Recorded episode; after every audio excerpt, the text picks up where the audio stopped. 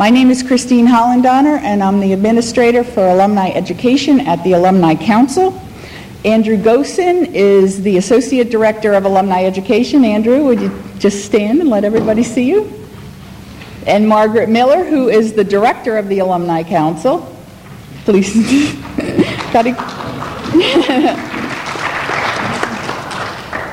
The studies program was the brainchild of the class of 46. They ran it for quite a long time and then passed it off to the class of 49 for a short time, and then we were lucky enough to have it come to the Alumni Council. Um, I'd like to introduce you to our faculty leader. I'm always overwhelmed over the fact that I get to introduce scholars that are known all over the world. It is just a thrill and a privilege. So we have the Laurance S. Rockefeller Professor of Public and International Affairs and the Director in Law and Public Affairs and a really great guy, Christopher Eisgruber.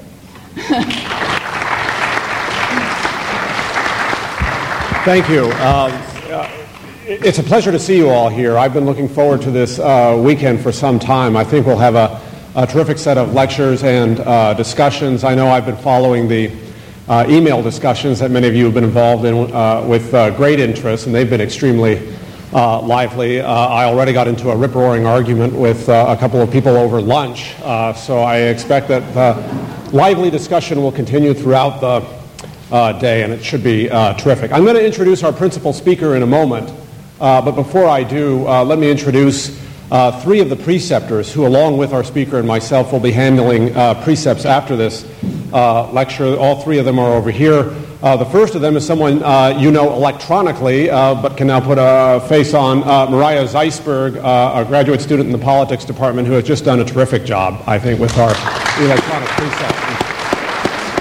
set us up wonderfully for today. next to her are two other graduate students, also in the politics department Tom Clark and Justin Crowe. Now, uh, uh, Christine Hollendonner did a great job uh, introducing various other people, but I want to take a moment just to acknowledge uh, her. She's going to be doing great things all weekend long, but those of you who have been back before know that she really makes these alumni study sessions uh, uh, work. We're tremendously in her debt for setting things up and for all the hard work that she does, and I think we should give her a round of applause now.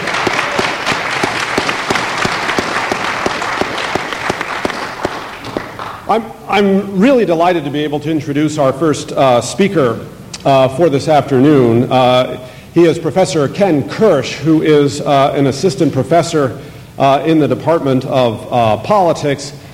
he is a dynamic teacher and a wide ranging scholar who, in a short period of time, has already made a considerable mark with his writing. He is the author of a book entitled Freedom of Speech Rights and Liberty Under the Law, and uh, two more that are uh, coming out next year Constructing Civil Liberties, Discontinuities in the Development of American Constitutional Law, uh, and another co authored with uh, Professor Ronald Kahn entitled The Supreme Court and American Political Development.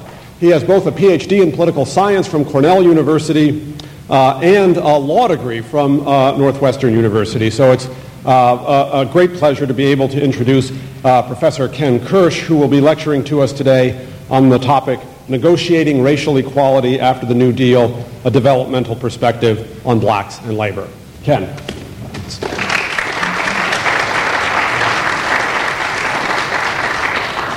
Uh, it is a pleasure to be here with such a distinguished audience, uh, and I wanted to thank Chris especially uh, for inviting me uh, to this. Um, Chris is, uh, is the head of the program in law and public affairs here, and for those of us who are interested in law, it has really been a shot of energy into the entire Princeton community, uh, bringing all sorts of legal scholars to Princeton who might otherwise uh, stick close to the law schools and the cross-pollination, uh, the intellectual cross-pollination of the Law and Public Affairs program uh, has been extremely helpful in my work, and it's a great program, and um, uh, I'm delighted uh, to be affiliated with that uh, as well as today's lecture. Is this loud enough? This, but I, uh-huh. but we're not picking you up apparently on the mic. Oh, okay. All right. Okay. Um, well, uh, I don't want to put a damper on these uh, vigorous discussions that are taking place uh, already over lunch uh, and perhaps over uh, dinner, um, but my focus uh, is a little bit different, perhaps, than a standard focus of a law professor, in that I'm not going to talk mainly about equality in a normative sense. I'm not going to talk about what I think uh, the court should say in various cases, uh, and what, it, what is good, what is the proper path of law. Uh, I'm sure a lot of you are interested in that, and I'm happy to talk about that. Um, but my talk is mainly historical and developmental, which means that I'm interested in looking at what the court has done with equality, just observing and interpreting uh, what it has done. Uh, and I think uh, this in itself uh, is quite interesting. Um, of course, I have normative views on this, and they will be somewhat evident uh, in my talk uh, today, uh, but they are not the main focus uh, of my, uh, my talk. Um, my topic is the interaction of labor rights and civil rights over the course of the 20th century. So I'm taking a very long view of this. but actually, my topic is uh, somewhat broader. And that that topic is the stories we tell about the path of civil rights uh, over the course of the 20th uh, century. Uh, and I ask what those stories uh, tell us uh, about modern post New Deal constitutionalism. And my plan today is to sort of break this up, this lecture, into two very broad parts. Uh, the first part is I want to talk about the stories of modern constitutionalism uh, since the New Deal generally, right? What, what do we believe about our past? What do we say about our constitutional past? Uh, and in light of that, how do we situate ourselves uh, in the present? Uh, and then, second, I want to look specifically at labor rights uh, and civil rights. And I'm going to argue that if we look carefully at what the Supreme Court has done uh, in first taking up the rights of labor closer to the New Deal, and then later in the 40s and 50s taking up civil rights, uh, if we look at that sequence of concern for these two broad areas of rights, um, uh, it will lead us to see, I will argue, uh, that these stories miss something about what has been done by the court uh, constitutionally in the 20th century. Uh, so let me bracket the labor rights and civil rights for a minute uh, and talk to you about what I would call, borrowing a, a, term from Rogers Smith of the University of Pennsylvania, the constitutive story of modern American uh, constitutionalism. Okay? And I'll begin with an anecdote uh, that um, ends up right in this room uh, at 4 p.m on, on September 11th, 2001. Uh, uh, and uh, um, obviously, that was a that was a very long uh, day, uh, and it was early in my time at Princeton. In fact, I had just arrived um, three weeks before uh, before September 11th, and. Um, it was a long day that began at home watching television and then watching uh, uh, the events in New York City and Washington in the Frist Center uh, with students in complete silence. and then after that at noon, um, a really remarkable experience I had um, that I've always wanted an opportunity to talk about. I'll talk about it briefly now. But, uh, I, have never really had the opportunity before. Um, when uh, there was a memorial service over in the in the chapel, um, and I got there about 20 minutes early and sat in one of the front rows in silence um, and uh, just had my eyes closed and was, uh, was, at the front of the chapel. And uh, about 15 minutes later, the time for the service uh, had uh, come.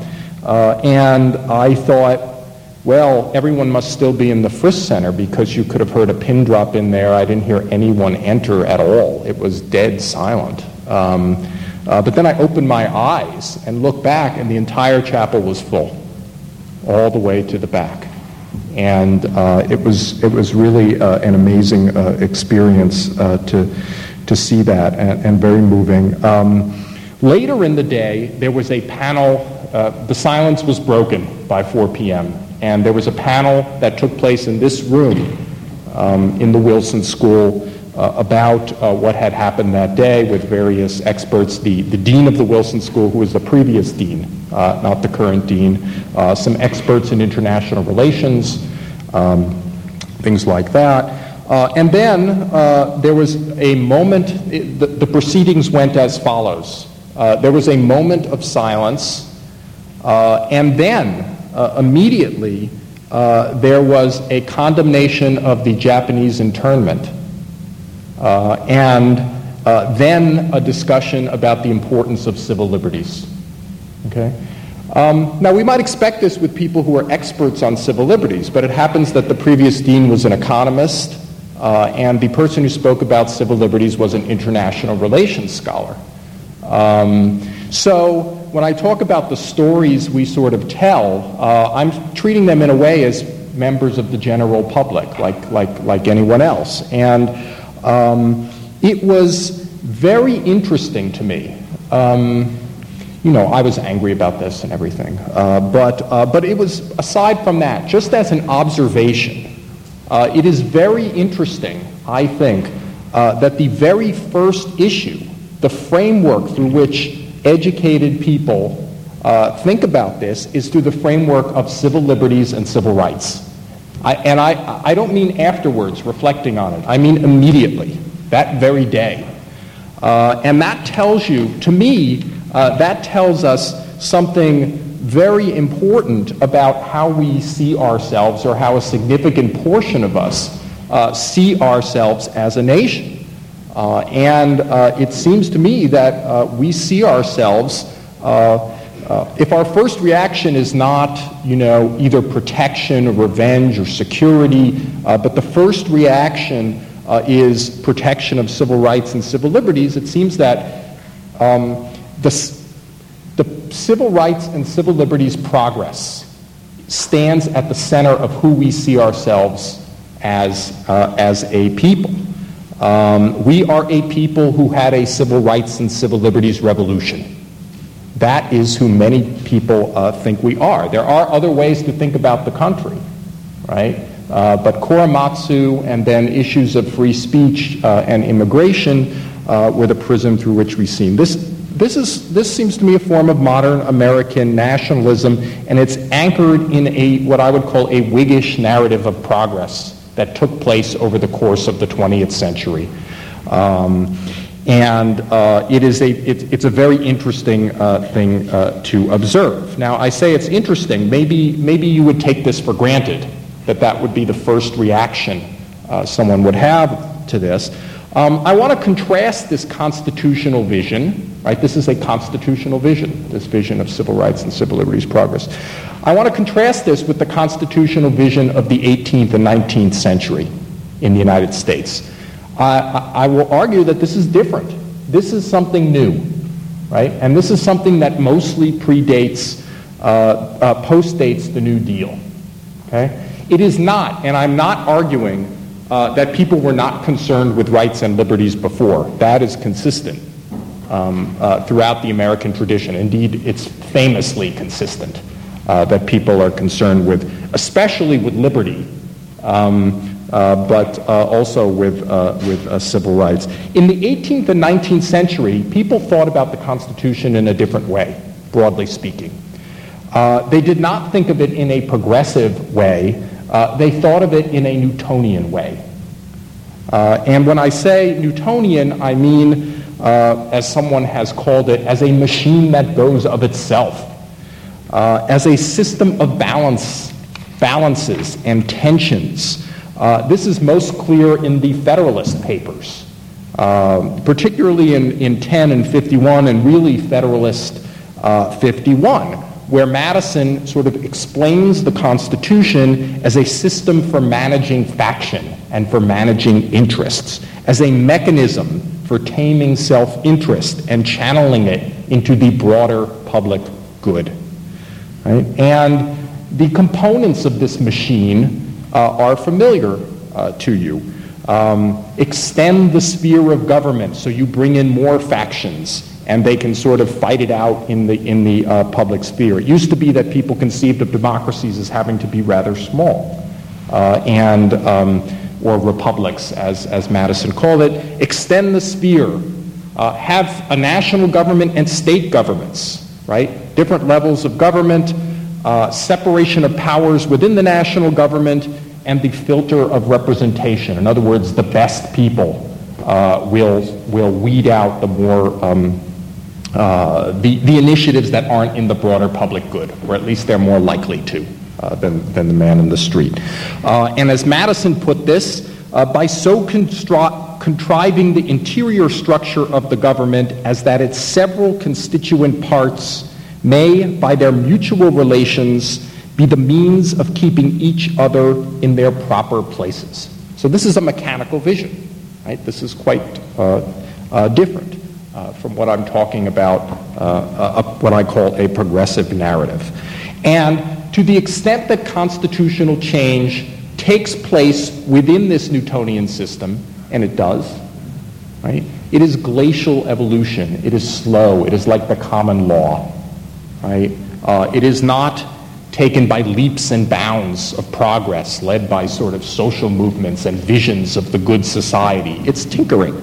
You know, it's tinkering with the with the uh, uh, gears. Um, this changes. This, this changes. Uh, this Newtonian form of constitutionalism is disturbed uh, by two forces, I will argue. Um, and this isn't really our topic about how it, how it uh, changed, uh, so I'll just sort of list them to you just to um, say something about that. Um, and the two forces, as I see it, are first, abolitionism and the Civil War. This brings in a new dynamic into this uh, machine, and it is a notion of moral directionality. In other words, it brings a moral vision to the heart of American constitutionalism, uh, and it perceives the American nation as advancing towards this cause, this moral good, right? It's true that the court itself does not absorb that fully, and in fact, that doesn't surface as central to the tradition until later. But what is significant is that people start making those arguments in public life, right? And they make them uh, uh, in the court as well. Uh, they don't win until later, right? And the other um, is uh, the rise of evolutionary concepts of society itself like Darwinism. We tend to think of Darwinism as being a right wing thing, right? Uh, but there were left Darwinisms and right Darwinisms. Uh, and uh, the broad point about uh, Darwin is that, um, you know, it imported this idea of evolution, and people took up this idea of evolution uh, and read it into theories of the, the nation and the state, and people began to think differently. And this came in also through German thought you know, Hegel and Marx and uh, things like that. Um, so there, there grows up this notion that the Constitution itself is evolving and living. Right?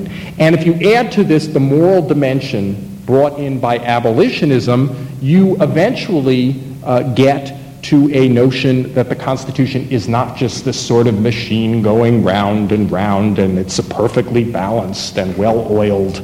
Uh, that's not good enough anymore right? Um, uh, there is now a notion of a uh, progressive uh, constitution. Okay? So um, now I want to say a little bit about the 20th century, which is uh, the focus of the blacks and labor uh, part of this discussion. Um, we have the replacement of the Newtonian model with a progressive constitution. Uh, and let me refine this and stylize it a little bit and call it a barrier and breakthrough model.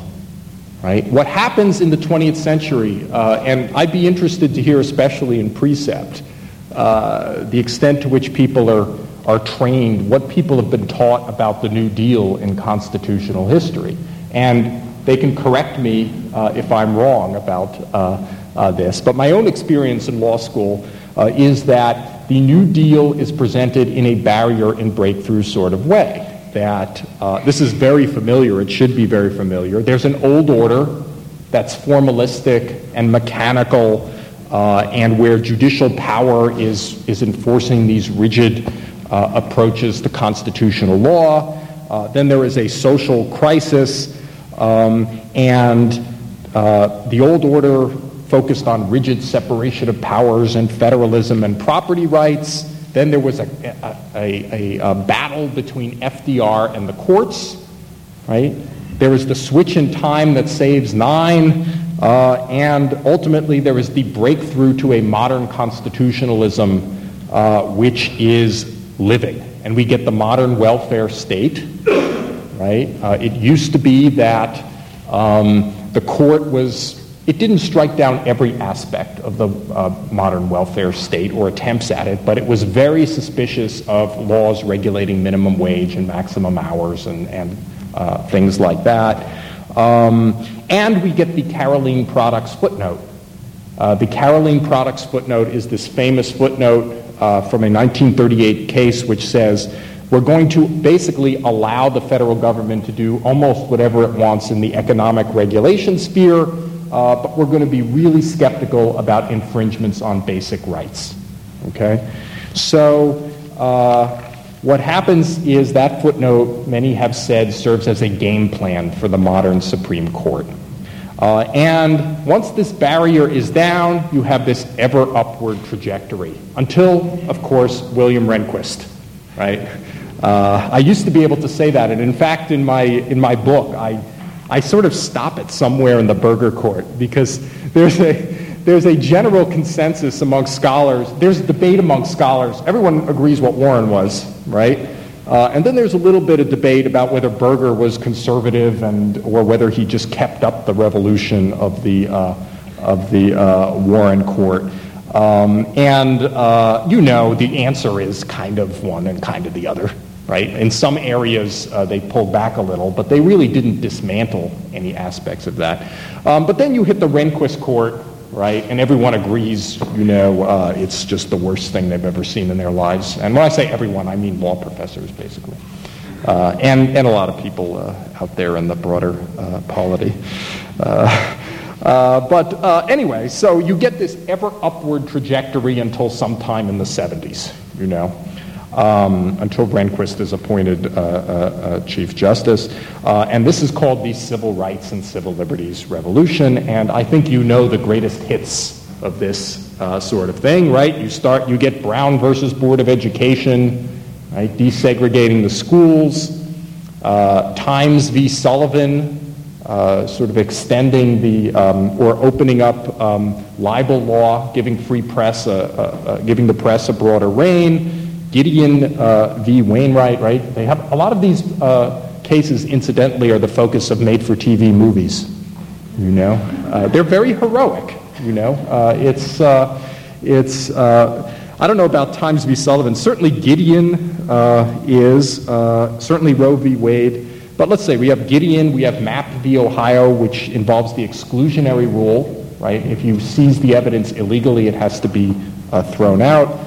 Brandenburg v. Ohio, in which uh, the Klan has broad free speech rights um, to burn crosses, and that's sort of a high watermark uh, of free speech. And then you have the church state separation cases involving school prayer um, and Bible reading. Uh, and then you have Griswold on birth control and Roe v. Wade.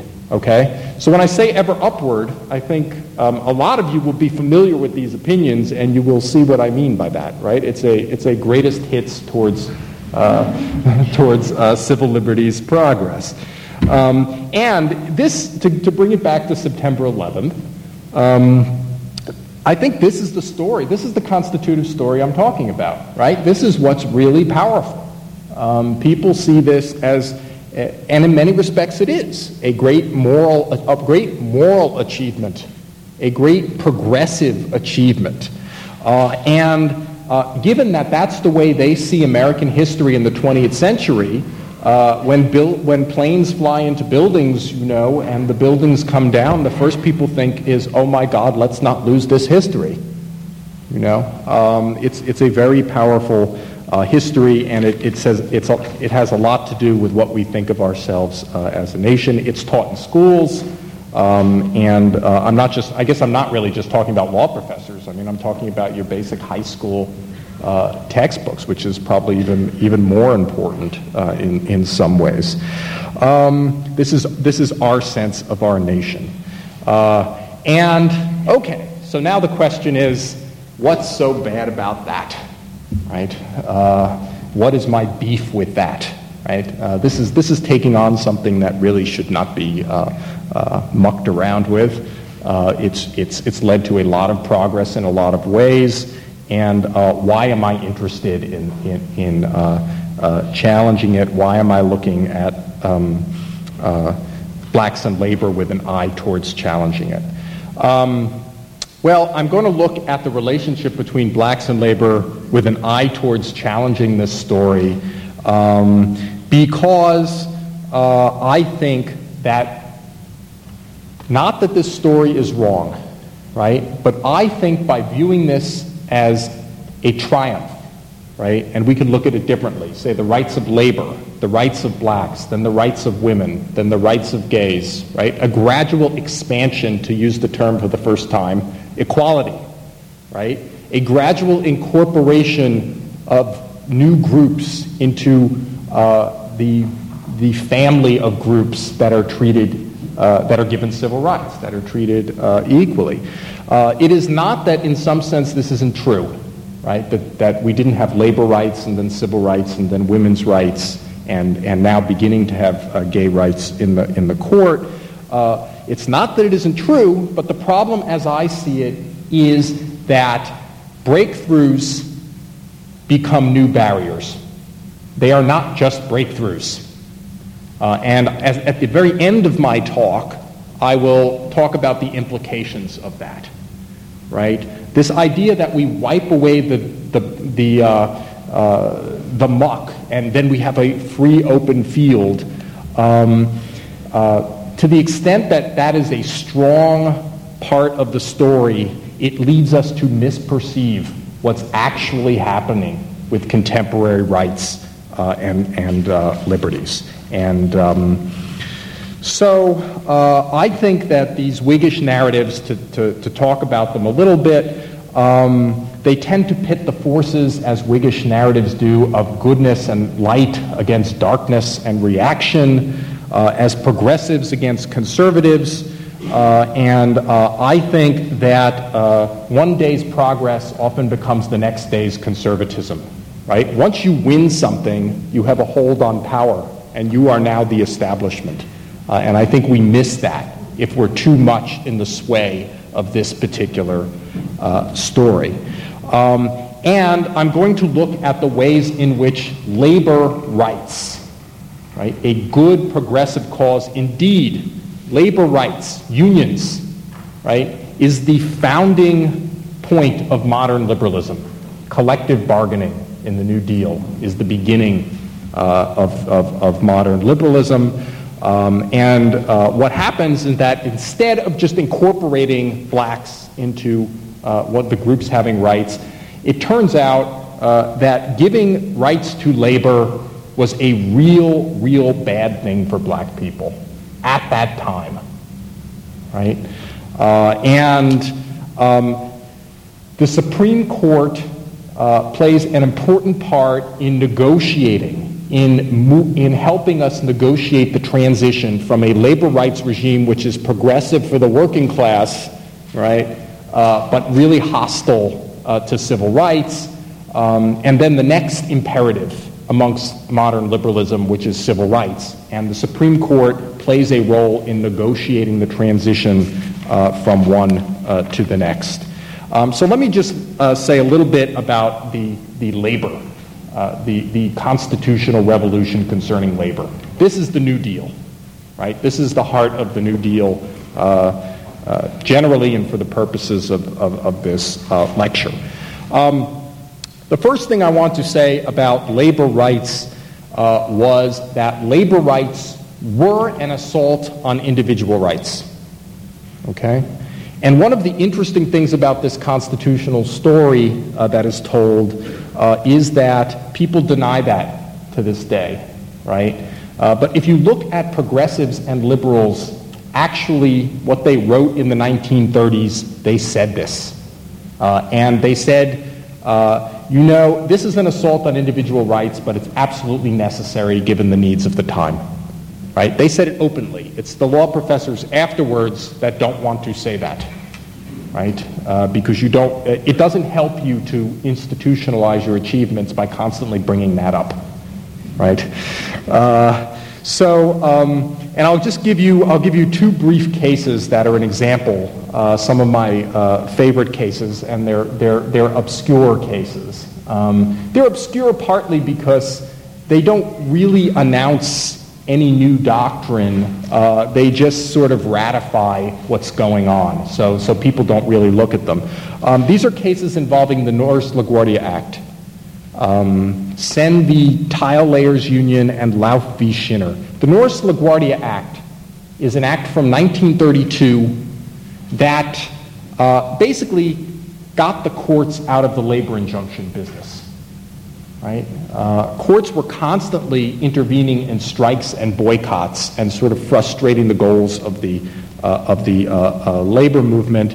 Uh, and Congress eventually passed the Norris LaGuardia Act, which said that the courts basically have to stay out of these labor disputes. Okay, so it removed um, this barrier. Um, the Senn case uh, is, a, is a very interesting case from the 1930s involving this guy, Paul Senn, who had a a tile laying business in Milwaukee. And he owned the business, but, and he had one or two employees, depending on how busy he was. Okay?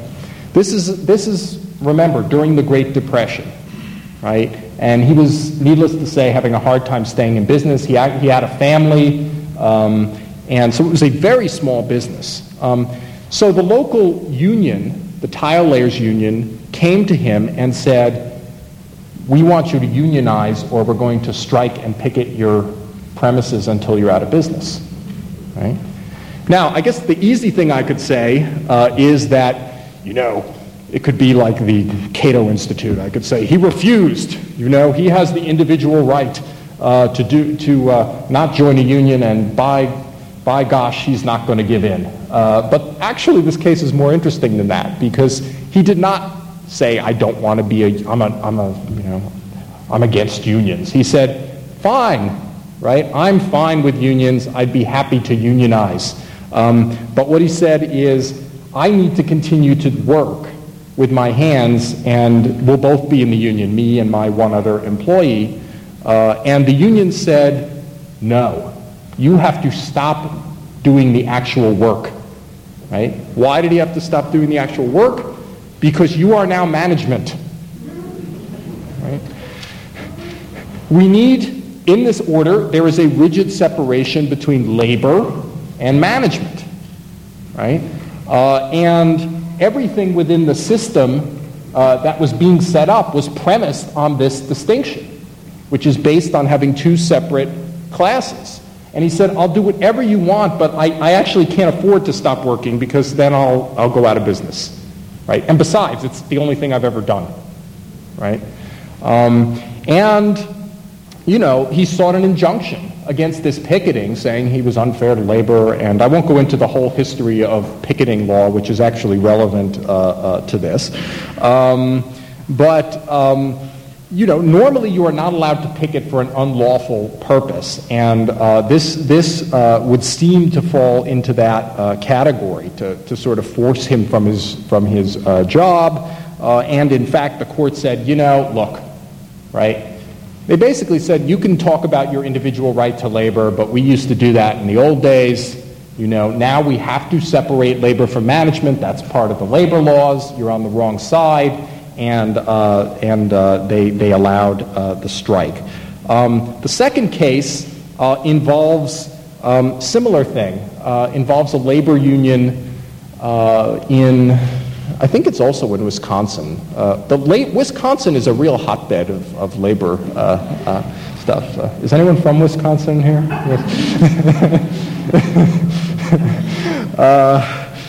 Uh, yeah, well, Wisconsin was a very progressive state, you know, and the University of Wisconsin played a major uh, role in, in, in this. Um, and it turns out, actually, the, the, the, combination there was that the Seventh Circuit, the, the courts in that area were really conservative uh, at this time, and they clashed with this, what the state of Wisconsin was trying to do. The Supreme Court was constantly having to step in and, and sort of set things right. Um, but this involved a case of pickets of a grocery store in which the um, the uh, people had their own employees association. The employees, they didn't want a union. Uh, the union went to the owner of these grocery stores and said, will you, will you, he didn't just say, will you let them join a union? Uh, what he said to them is, you either go to them and tell them they join the union or they're fired, right? Uh, which is against the labor laws, you know. Uh, but, uh, and they said, we'll picket you if you don't do that.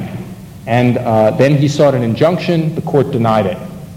And they said, look, you know, we live in a new day, right? It's everyone, it's, it's labor against management, and uh, uh, they just sort of rolled over, the court rolled over and played uh, dead and, bad. Um, uh, so my point about this, right, is that not just that it was an infringement on individual rights, uh, which I think it was, but that the court was willing to go to pretty stringent, pretty, pretty far, right, to make sure that this order got off on the right footing. Right? Uh, they wanted a rigid separation, and they, they were willing to tolerate situations in which people were coerced into joining unions, even though technically uh, that, that is not acceptable. Um, so they cared a lot about the new order, right? The second thing I want to say about this uh, is that this this uh, announcement of the new order was joined to a very strong argument about the meaning of democracy. A very strong normative argument about the importance of having democracy in industry. Right? And this goes back to the late 19th century. It goes back to people like John Dewey. Uh, it's even transnational. Uh, industrial democracy was a was a rallying cry of the Webbs, the Fabian uh, socialists over in uh, England, associated with the London School of Economics. Uh, and lots of progressives in the United States were talking about what does it mean to have a democracy for labor, right? And there were all sorts of potential ideas tried out. Ultimately, they arrived at this idea of collective bargaining. Now, it's true there are radicals who would say that that's not, you know, that's not really uh, industrial democracy. But the, the notion was that uh, you would have a union that was certified by the government. Uh, the employer was not allowed to break that union. They, in fact, they were supposed to, they were required to bargain with that union, and that union operated by majority vote. Okay? So there was 30, 40 years of talk about how this was the meaning of democracy. So you have a new system on the one hand, which is a practical system of regulation, and then you have this, this all this talk that says majoritarian rule in unions is what we mean by democracy. And this really, uh, this breakthrough was really important and very deeply consolidated. It was very, um, uh, it was liberating uh, for labor, right? Uh, okay, so and guess what? The labor problem's solved. Okay?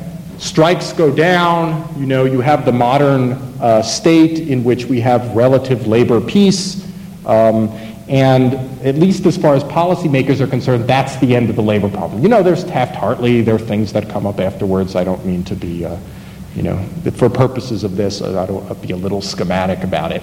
Uh, but I think most people agree that as the center of progressive politics, uh, that was largely the beginning of the end for labor. At this very time, civil rights starts becoming a problem. Right? The first civil rights cases start coming uh, to the court, the first brought by the NAACP that eventually lead to Brown versus Board of Education. Right? Um, this is another thing that you don't often hear about. Right? Uh, a lot of black people were really, really upset about this new order concerning labor. Right? Uh, in fact, uh, the National uh, Recovery Association, the sort of pre- precursor to the National Labor Relations Act, which set up collective bargaining, uh, it was referred to in the black press as the Negro Removal Act, uh, or Negroes Ruined Again. right? Uh, and why? Uh, because uh, it imposed a monopoly. It gave labor unions, which were mostly racist, gave them a monopoly on bargaining with the employer. And it said labor unions get to operate by majority rule. So what happened to the black people? They kept them out, they had a vote, and that was that. Right? And, and, and, and by the way, and their white representative was certified by the government as the official representative of labor. Right? So they were extremely uh, unhappy about this. Uh, and in fact, uh, if you go back and read a lot of the um, history by historians associated with the Howard University group, they point out and they say, Rayford Logan, uh, a very famous black historian being the classic example, that, you know, you can look at school segregation, you can look at Jim Crow, uh, and all that sort of thing, which is what we tend to look at when we study this. Uh, but Rayford Logan says if you want to know what really has affected black people very strongly, it's exclusion from labor unions. Right? That is what has held them back most. Uh, and uh, that's also the reason why I like going back and reading what people were saying at the time rather than reading about what people now say about what happened at the time. Um, now, again, this is a little schematic because there are certain uh, black activists uh, like uh, A. Philip Randolph uh, and, and W.E.B. Du Bois who are socialists and they're very into the labor union and eventually that wins, right? Eventually that becomes more prominent.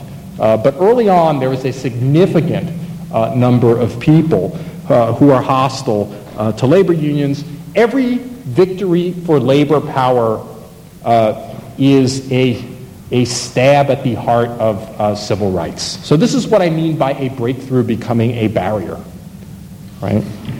And um, and not only that, but you have this strong rhetoric of majoritarian democracy. So everyone has spent 30 years telling you why the majority wins is, is the greatest. That's what we mean by freedom in America. That's what we mean by democratic government. Um, so what happens is you start getting cases in the Supreme Court in which uh, uh, black people are uh, trying to get their civil rights and at various points interact and sue labor unions, right? And you have a Supreme Court, which is a liberal Supreme Court appointed by Franklin Roosevelt and Truman and uh, other people after that. Um, it's a Democratic court for the most part. Um, it's a New Deal court. And what they have to do is deal with this, right? They have two of their, they have one constituency of theirs, uh, labor, which is a core constituency of the Democratic Party, and then they have an emerging constituency, blacks, which are starting to move towards Roosevelt um, uh, after the New Deal, right? Now, again, there's argument about how quickly they move towards the Democrats, uh, but they are definitely moving towards the Democrats. Um, and what the court does is uh, it has to deal with this sequence. What does it do about labor rights and civil rights? Okay. Uh, it has a couple of choices, right? It could say, you know what? Uh, we believe in non-discrimination now, right? So you know what? Uh, we talked about majoritarian rule uh, before. We talked about uh, industrial democracy before, but now we see that's all wrong that uh, majoritarian rule is not democracy, and we repudiate it and we side for, with civil rights. Okay? Um, they did not want to do that, right? Which makes sense. Uh, what they did and what they wanted to do was kind of fudge it, right? They tried to come up with some justification uh, for reconciling these two uh, uh, groups in a way that doesn't really upset the apple cart, that doesn't choose sides. And these are the cases that I tend to focus on this, this, this anguished rooting around for a good solution on the part of the court. Um, and they're very interesting um, uh, uh cases uh, about this. Um, we start out with a case uh, in which the NAACP and the ACLU argue openly against majority rule in unions. Okay? Uh, ca- classic case coming out of New York involving a discriminatory labor union. Um, there's a lawsuit about that. Uh, and uh, the labor union, interestingly enough, talks about its rights to free association and its property rights. Um, and uh, uh, and it's, it's, it's liberty of contract, which is the old thing that they used to fight against, right? But now they were using it to defend this. The NAACP and the ACLU uh, argue against majoritarian democracy, uh, and the court comes along uh, and says, this is 1944, the court says, you know what? Labor unions are state actors. Um, I guess since a lot of you are lawyers, not all of you are lawyers, uh, I assume there's a high percentage of, of lawyers in the uh, audience. Um, this means that um, if you are a creature, if you are an organization that in some sense is a creature of the state, um, the government can come in and apply 14th Amendment equal protection principles uh, to you because you're a state actor, right? You're not a private entity. And the court says labor unions, because we've set up these collective bargaining rules, because we sort of certify labor unions, the state, in a sense, created them. Right? And because the state created them, the state can apply, the state being the government, in this case it's actually a, a state, the state can apply uh, equal protection standards uh, to, the, to the labor union. The court says, yes, this makes sense to us, right? Uh, but as soon as it says that, they get cold feet, right? Uh, and they get cold feet because that's too aggressive, right? If you say a labor union is the creature of the state, you are giving the lie to this idea that labor unions, it's important that they be powerful and autonomous to govern themselves. Right? So they take one stab at it, they have a strong ruling, and then they back off. Right? And they don't issue a ruling like that again. Right? The next thing uh, they do uh, is they, they get another case involving discrimination against blacks and labor unions, and this time they, they treat it differently. Uh, they don't say you're a state actor. Uh, what they say this time uh, is that, you know, they make an analogy. This is what lawyers love to do. They love to make analogies. Uh, and in fact, um, the, the history of this, and, and, a lot of what I write, uh, is not focused so much on the doctrine as on the analogies that people use in the law reviews uh, and in the Supreme Court decisions themselves. So the rhetoric and the, the type of, you can see them taking each of these uh, steps. This time they don't say the labor union's a state actor. What they say is that the labor union is kind of like a legislature. Right? And what do we expect of legislatures? We expect that they will operate fairly and not prefer one group over another group and they read into the labor statutes what is called a duty of fair representation. Right? There was no discussion of a duty of fair representation when the labor statutes were passed. There is no word, there are no words fair representation in these statutes, and everybody, even the most sympathetic commentators, agree that the court basically invented this. Right? Um, but it was a very clever invention. Right? Uh, they said the statute has an implicit duty of, of fair representation. Um, there's a concurrence by Justice Murphy which said, oh, come on, you know, let's just use the Equal Protection Clause via the Fifth Amendment, and it's a constitutional issue. It, they were treating it as a statutory interpretation issue, even though there was no provision in the statute to interpret uh, this way.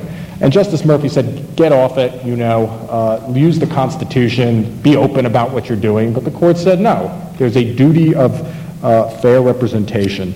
Um, I say this is a very clever uh, move on the part of the court, and I tried to ask myself, you know, just being in, just interpreting this, why would they do that? Right? Why would they go this way rather than just saying um, the, the Fifth Amendment, equal protection? Um, one thing this does right, is that it allows them to maintain a rhetorical commitment to labor union autonomy, right? It can say, we're just integrating you into a norm of governance. We are not enforcing a right, right, and penetrating you and saying, you can't act this way because we're the government and we say so. What they say, what they do is impose a norm of fairness. So it's less aggressive, it's less confrontational, right? Uh, so it works in that way. And by the way, uh, for the same reason, it downplays the antagonism between the courts um, and labor unions. right, which was a major, major bone of contention during the New Deal. Labor was against the courts, right? So this, again, in not saying it's a right, you don't have courts using a rights argument um, against labor unions. That's bad too. So this solution is actually quite a creative uh, uh, solution um, uh, to, that, um, to that problem. Uh, so it moves towards a duty of fair representation. Um, let me just say a little bit about judicial uh, power uh, before um, uh, moving on to the, to the close of this. Um, one of the most interesting things to me about this triumph of uh, labor in the New Deal is um, that, as I mentioned just a second ago, there was a strong anti-judicial rhetoric to the labor rights movement, to the New Deal. Right? The courts were conservative. Right? They were standing in the way. They were using rights aggressively. They were exercising judicial review inappropriately and aggressively. Um, and there was an, a strong progressive critique of judicial uh, power. One of the most intriguing aspects of modern constitutionalism, it seems to me, is how quickly that rhetoric disappears. Uh, certainly, certainly, it's very different by the time Brown versus Board of Education comes around. Uh, and today it's still different, right? I mean, courts are where people go to fight for their rights. Uh, uh and um, I'm kind of interested in how, how that switched, too. And I think it's also evident in these cases involving uh, blacks and labor. Um, the first thing that blacks do, blacks want to leverage this power right? Uh, they want to um, they want to leverage the power that has been gained by organized labor and get the courts out of their way while they're picketing and doing civil rights protests. Okay, um, so what they do uh, is they get the court to define what they're doing as labor disputes. If they're defined as labor disputes, there can be no injunctions issued, right? Um, and that's also a very interesting move, right? Because we, the Norris LaGuardia Act was to get injunctions out of the way in picketing and strikes.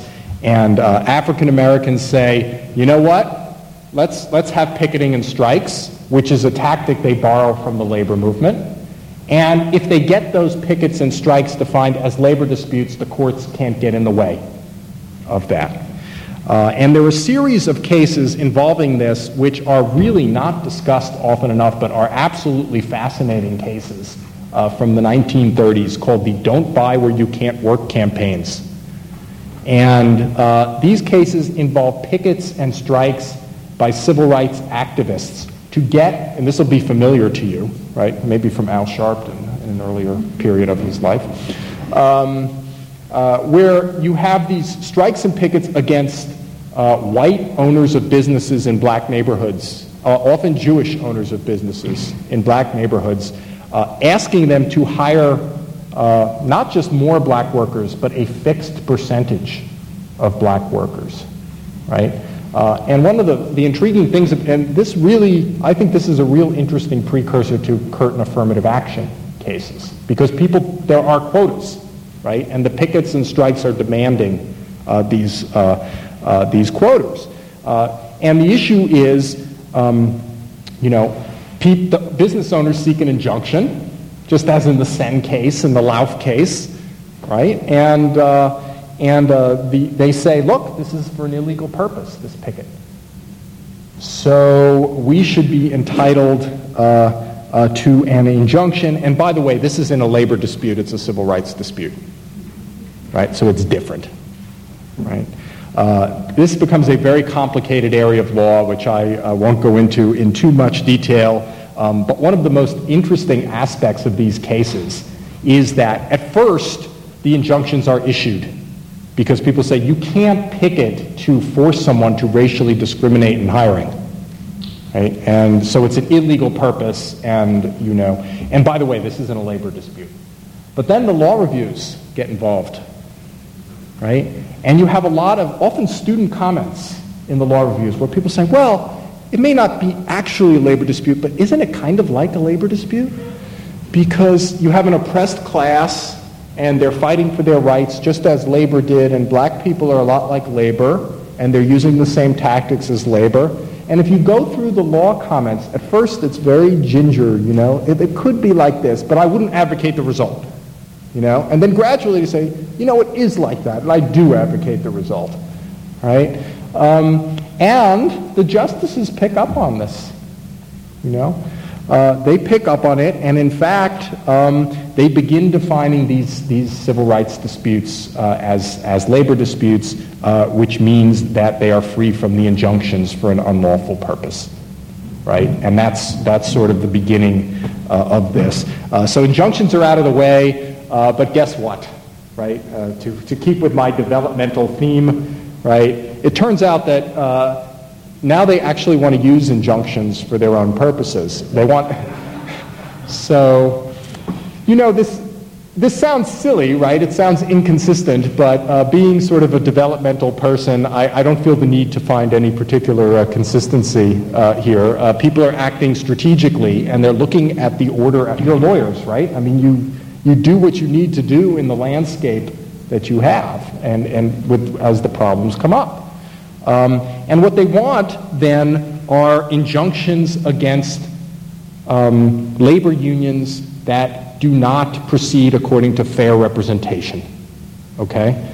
So they want to use the injunction power against uh, discriminating uh, uh, labor unions. Um, and uh, what happens uh, is that, um, in, and there's one opinion which is in my paper which you may have, uh, called uh, Graham, where you get to see Justice Jackson um, work this out, and it's an absolutely fascinating opinion because what he does is redefine labor. And he treats, in this case of a suit of civil rights, um, well, people seeking their civil rights against the discriminatory labor union, Justice Jackson says um, the purpose of the Norris LaGuardia Act is to empower labor. This is the Graham case. The purpose of the Norris LaGuardia Act is to empower labor. And look at what look at whose labor here. These black uh, workers who want to enter a non-discriminatory union uh, are labor, and um, they are being put down by this other entity. And we will use an injunction because the general rule is you want to use injunctions to empower labor, not to hurt labor. Uh, what's fascinating about this, of course, is that the labor union is not labor. Right? It's the civil rights uh, demonstrators who are uh, labor, uh, the civil rights uh, people asserting their civil rights who are labor. So he, he, he, he tilts the definition of who's labor to sort of rebuild the injunctive power for, for civil rights. Now, as it turns out, um, uh, th- this, this is what happens, and then, by the way, you know, everything sort of changes in the 1960s. There's a settlement arrived at. Um, and what happens is that you get the Civil Rights Act of 1964, you get the Voting Rights Act of 1965, you get, to, to cite a broad cultural trend, you get a lot of people beginning to think of labor as just another big power interest group, right? So their, their street credibility is kind of going down uh, by this point. Um, uh, and the NLRB begins defining uh, discrimination as an unfair labor practice, right? And what happens is um, that ultimately uh, this problem sort of fades. You have civil rights laws applying to, um, uh, to, to uh, labor unions, and, and things move on from, from there.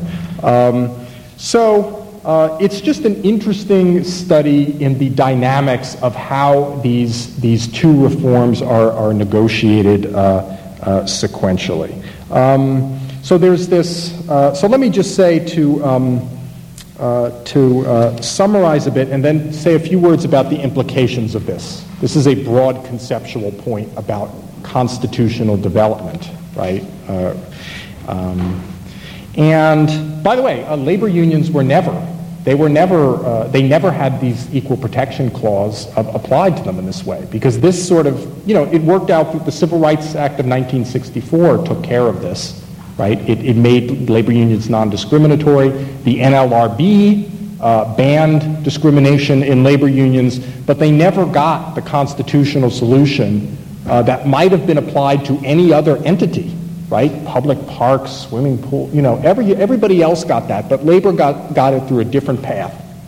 Uh, and the reason it did, again, I'm arguing, is because it plays a real important role as the foundation for the New Deal, right? And they don't want to penetrate it in the same way that they would penetrate, say, racist Southern schools. So it's a very interesting ideological solution, ultimately arriving at the same endpoint, right? Uh, but through different means for ideologically important reasons.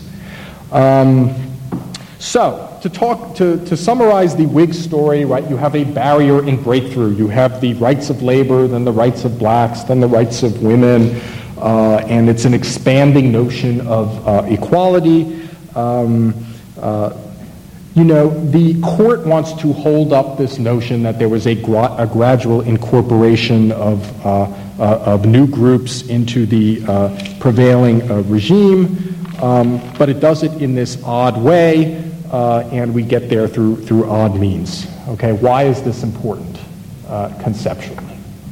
and I'll just venture a few thoughts on this, um, and this will be maybe more controversial, I don't know.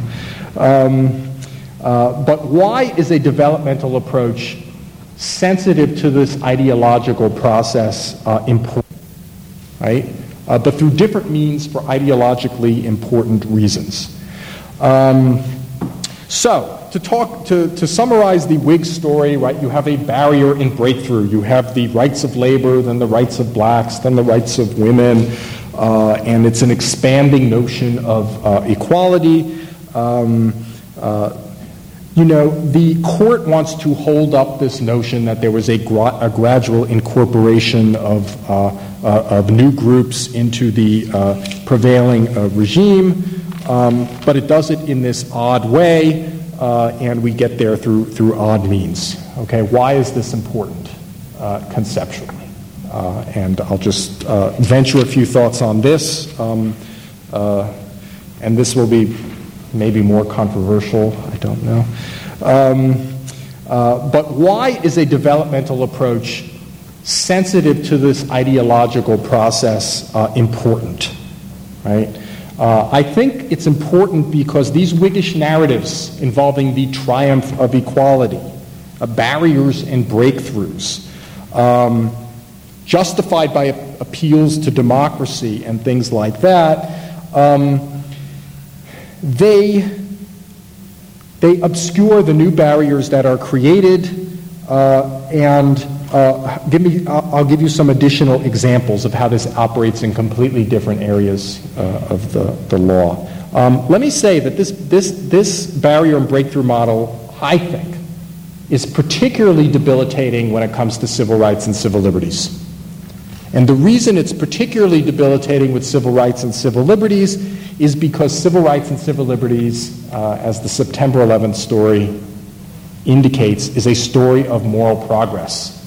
So anyone who wants to um, uh, say something different about how an achievement is a barrier uh, gets in a lot of trouble relatively quickly because it's being against moral progress, right? It's not just uh, a, a, different interpretation of history. It's, it's, it's an opposition, it seems, um, to uh, a moral story itself, a, a, story of moral achievement. Um, uh, okay, so how are civil rights, how does the story uh, uh, blind us to things, right? Take a totally different example, right? Um, or a number of them. Church state separation right? There was a story about how we didn't protect this in schools and then we did. Or take sexual harassment laws, the gradual extension of um, equality principles uh, to women in the workplace. Or take something like affirmative action, right? The inclusion of new groups uh, into um, uh, uh, uh possibilities that they didn't have um, before. Um, what happens, and you don't have to argue that any of these things are wrong right? What you have to uh, look at is whether some of these triumphs might serve as barriers uh, to new developments in civil rights and civil liberties, right? Um, and we tend to overlook these uh, in these particular uh, areas. So, for example, if you have affirmative action, right? Um, affirmative action, in a lot of ways, uh, is, is changing on the basis of demographics and multiracialism, right? Uh, they're changing the way a lot of people think about affirmative action, and this is most evident in places like uh, uh California. Um, to the extent you, you uh, enshrine something as a simple, in a story, as a, a, a, case of simple moral progress, you don't allow for change. It institutionalizes a particular public policy at a particular time. Um, people tend to overlook, until recently, people overlooked a lot of the free speech consequences to some of the more radically stated uh, uh, uh sexual harassment laws. Uh, and also, it turns out that something with church state separation is a possible barrier uh, to a lot of urban blacks who tend to be in favor of school vouchers, right? But the moral story doesn't allow for the evolution of new, new pressures, new groups, new dynamics, um, all sorts of things that we mean by a living constitutionalism. Uh, so I guess I want to I want to end by saying, you know, or by asking, right? When we say we have a living Constitution after the New Deal, does that mean that the Constitution only lives in one direction? Right? I mean, could it be possible that a return to take something less, slightly less controversial, uh, federalism, right? Could it be possible, and, and I don't have any argument for this, but that the way the world is changing, that uh, a devolution of power uh, a revived federalism might be more appropriate, right? Why can't we make living constitutionalist arguments for that? Why couldn't you make a living constitutionalist argument that uh, not that affirmative action is you know part of the original meaning or anything like that or racial quotas, but why don't you say, well, it made sense, but it's it's uh, it makes no sense now because we have a living constitution that takes into account changing demographics, right? It seems to me that when you have this moral story, you don't allow the Constitution to live in new directions. It has become institutionalized. Um, and all I want to really claim is that civil rights and civil liberties um, are as rigid as any other institutionalized public policy. And if you are in favor of these policies, of course you would defend these. Um, if you are critical of them, um, you should not be dissuaded by this moral story. Uh, you should look at the actual effects of these policies and see um, whether or not uh, they are actually conservative. Right? Um, they are supported by formalisms, they are supported by the state and all sorts of institutional things. Uh, and I, I, don't think you need to be an originalist, as a lot of conservatives are, to, to, to think differently about these things. Uh, and um, I think a lot of the more interesting work now is studying the origins of various civil rights and civil liberties uh, policies from a historical perspective. Um, there have been a lot of work, particularly on affirmative action, often by liberal scholars, that talk about the creation of these policies within bureaucracies and things like that, rather than this constitutive story of this gradual triumph of equality. And this is just pure history know, uh, it is not normative uh, uh, argument. And I think to the extent we begin questioning this simple sort of story of moral progress and looking at the paths of development over the course of the 20th century, uh, again, I don't want to say there's any one conclusion that you get from this, but I think what you do get is, is you find the landscape is a lot more interesting uh, than you might otherwise uh, see if you just have a, this strong notion of the expansion of equality, uh, however true that might be in some, uh, in, in, some senses. Um, so uh, I guess I will end there.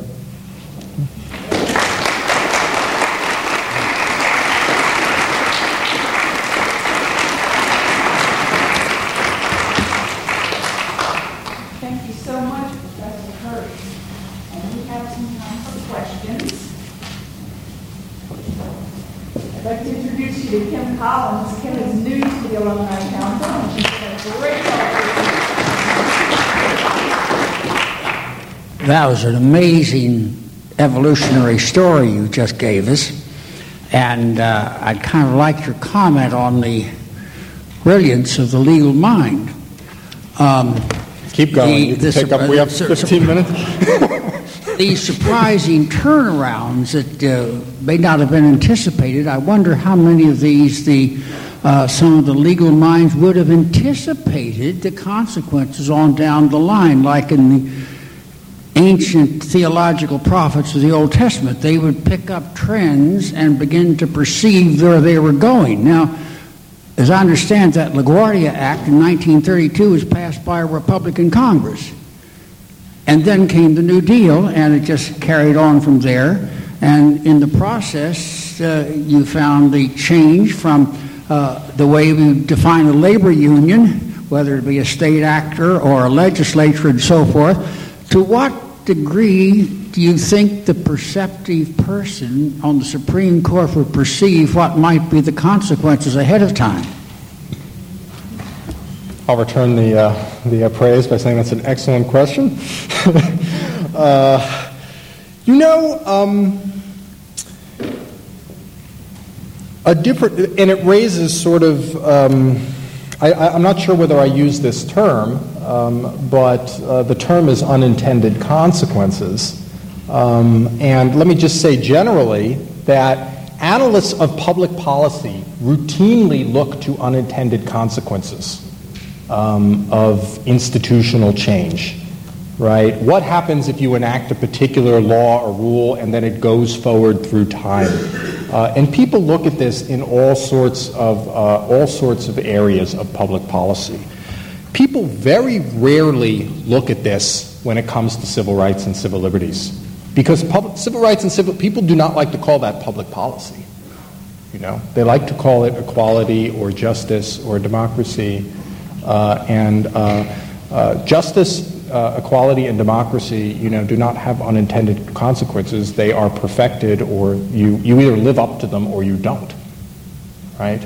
Um, and I think there, there are all sorts of un- all I'm asking really, and this your question really uh, uh, puts it quite well. I mean, all I'm asking is that people look at civil rights and civil liberties uh, policies as having unintended consequences in the same way that anything else has unintended consequences, especially the longer it's there, right?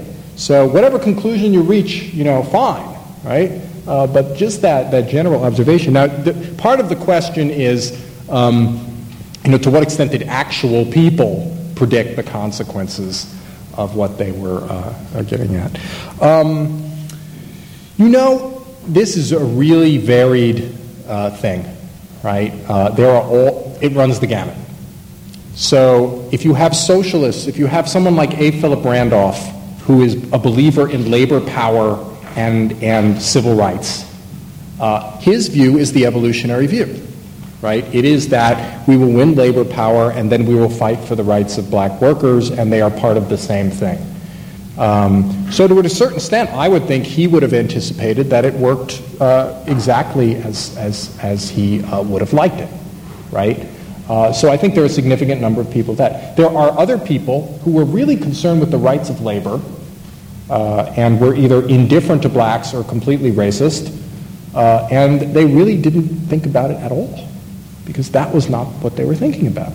Uh, there were other people who were very pro um, civil rights, um, but then uh, and pro civil liberties, and who were aghast at the at the developments that occurred later. So, for example, um, when it comes to affirmative action in the sense of you know not there are lots of definitions of affirmative action, but let's say veering towards quota quota systems and, and preferences. Uh, you have people like um, Roger Baldwin, who was the founder and head of the ACLU. Uh, and you have people like Bayard Rustin, who was the organizer of the March on Washington uh, movement.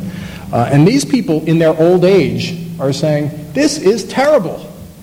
You know, uh, I, w- I was not for this, uh, you know, uh, um, and, you know, people look at them like, boy, are you out of it, you know. but they say, what they say is that I've been totally consistent since I organized the March on Washington. I've been consistent since I founded the ACLU, and it's you that's changed. Right?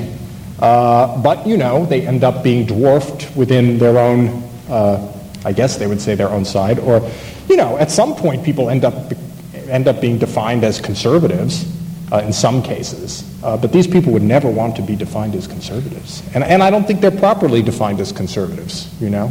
Um, they're, they're not, you know. Um, so they saw things, they actually lived long enough to watch things unfold, and they were appalled by it. Um, so I, I, don't think that there's any real, there's no one answer. Uh, I guess your, your initial premise is really the, the important thing is that things happen. And, uh, and uh, some people uh, don't think about it, some people see it, some don't. But it's important to note that th- this process, in fact, occurs. That's, that's all really my modest uh, claim.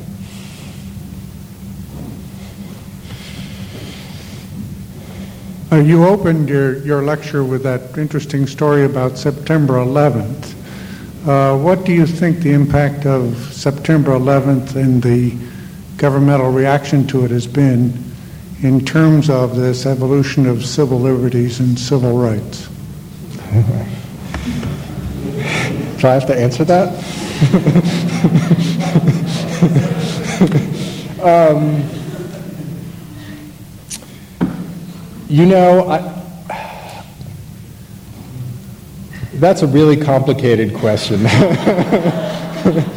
uh, look, I, I think in, in, a sense this is an outside event, right? This is a radical disturbance uh, in, in, in things. Uh, and um, I'm generally uh, in favor of the developments uh, like the Patriot Act, right? Uh, I'm skeptical of expansions of it, and I'm a little worried about the implications of it if people uh, do not, you know, exercise power responsibly.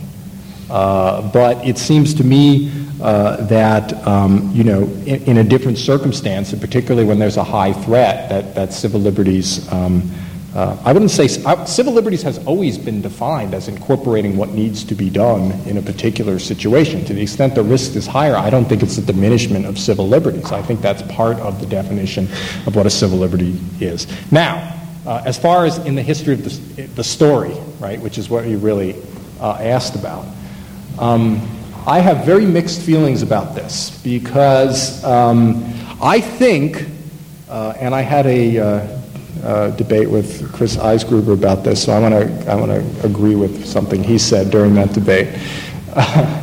Uh, you know, I think we're a lot better off um, uh, to have people to have had a history in which there were excesses and people recognize those excesses. Uh, and, and don't and are very careful about abusing the power because of this narrative, right? So, in that sense, I think it is important uh, that people have had that experience. Um, uh, I guess my only, you know, I'm going to take the squishy position on this. I think, you know, uh, I'm happy to have people, uh, I, you could still follow what I say and believe in this progressive story.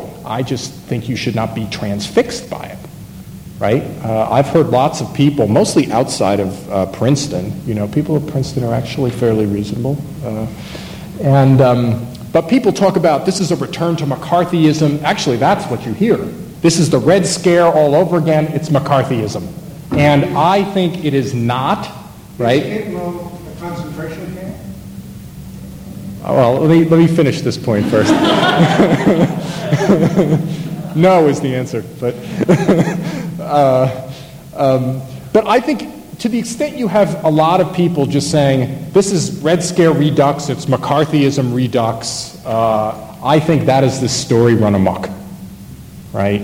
Uh, and I think that it's, it's pernicious, and not only, I think it's dangerous, right? It is dangerous to believe uh, in, in this story so profoundly that the slightest effort to protect the country brings down this rain of calls of McCarthyism you know, uh, or the Red Scare. I do not think we're anywhere near that situation. Um, uh, but if you want to say that, you know, we have to be especially careful and think about these things uh, in light of what we've learned from those things, um, uh, I'm fine with that, you know. and I won't answer the Constitution. Uh, it was a very interesting story, and um, I guess my, my question is from your point of view, the breakthroughs on civil rights and civil liberties. How today, or what do you view today as the barriers that they've created that we should be aware of? Or I, I have a hard time in my own mind viewing these things as, as substantial barriers and the breakthroughs that the breakthroughs that have come. So, what is it that I am to look for, or in Supreme Court decisions to to uh, be aware of? Well, I, I, listed some of the ones that, that immediately uh, uh, occurred to me. Um, um, I think, for example, there is a lot of, well,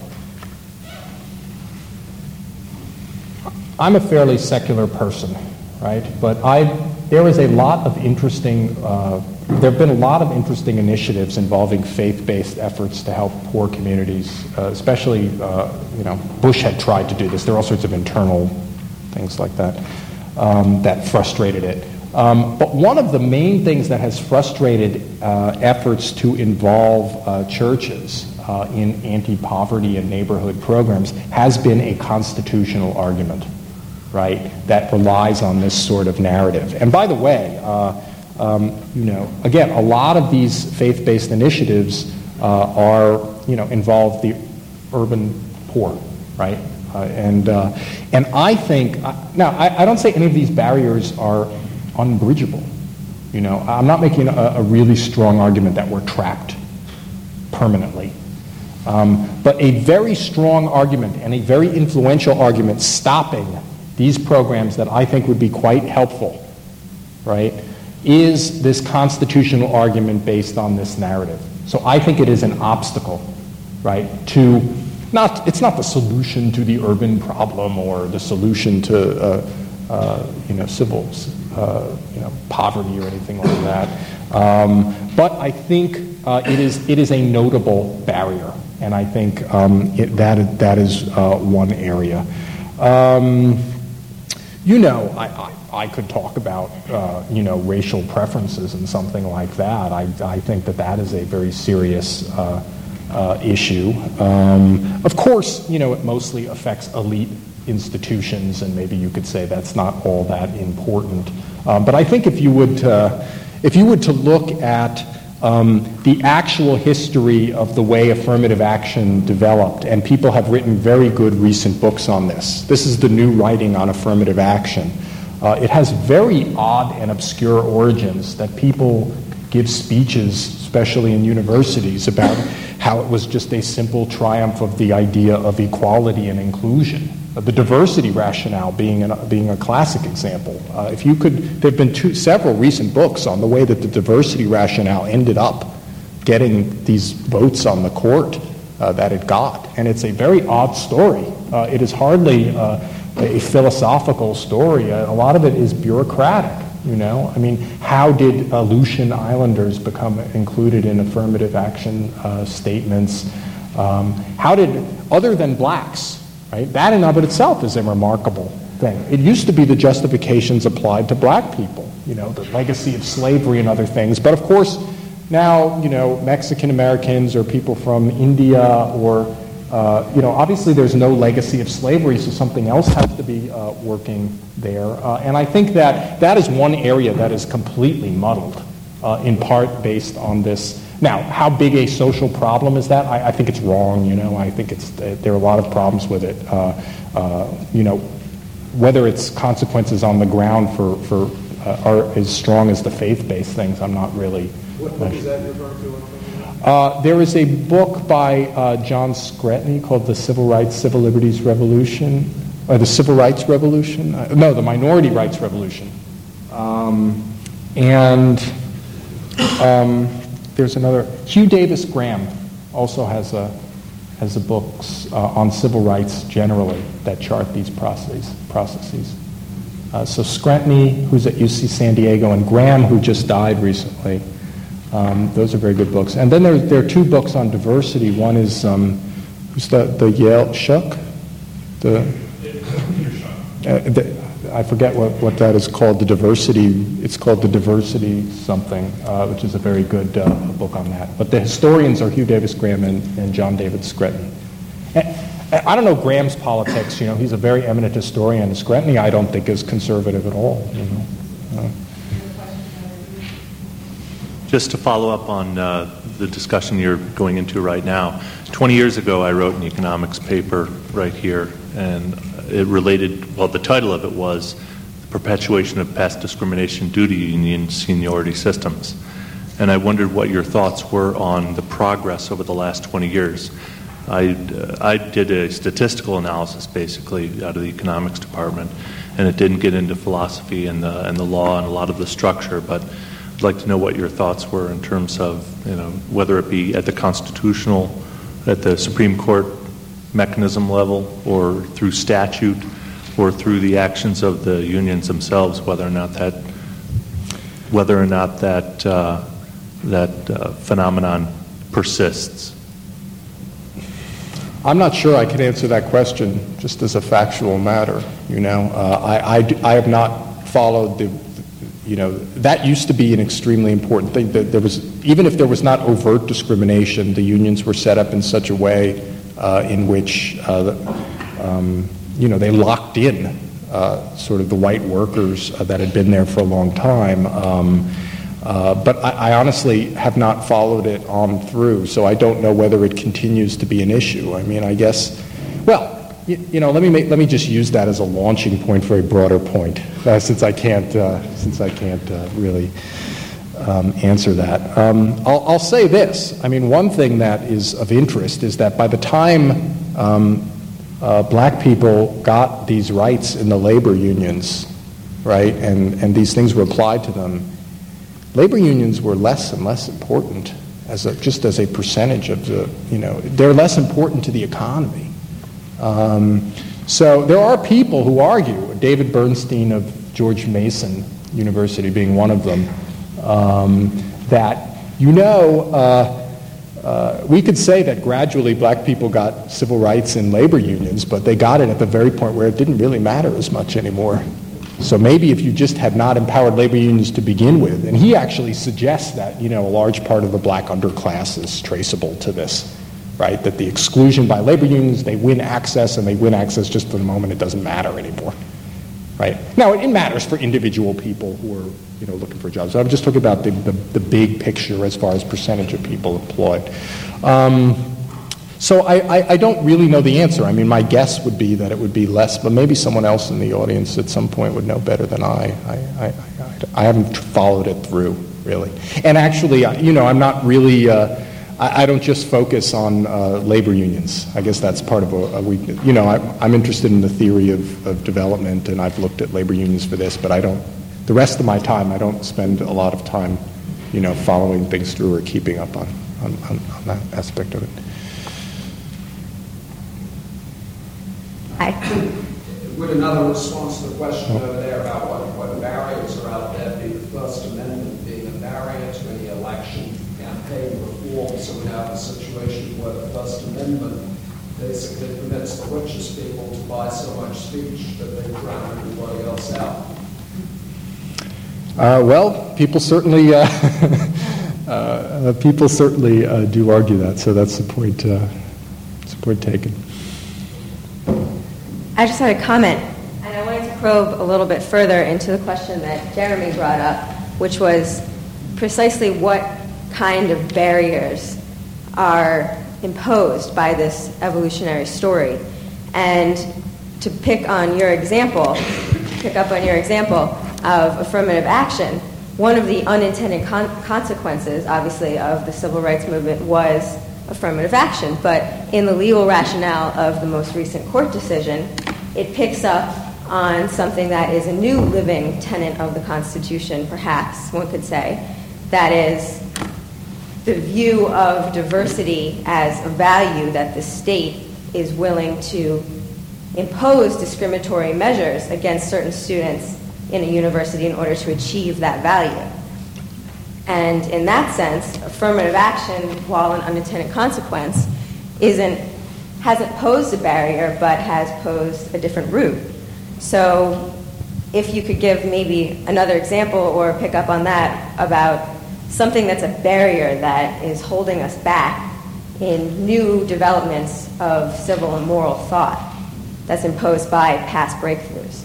Uh, I, I, you know, I mean, I could I could say a lot about that. I think maybe in the precept would be the time to do that. Uh, um, I, you know, I, I don't think uh, that uh, the diversity rationale has served diversity. So, I mean, that's an extended uh, argument. I mean, it's, it's certainly, uh, you know, led to uh, different, you know, people of different colors being more people of different colors. It's reduced the percentage of white students on campus, which is one of its stated goals.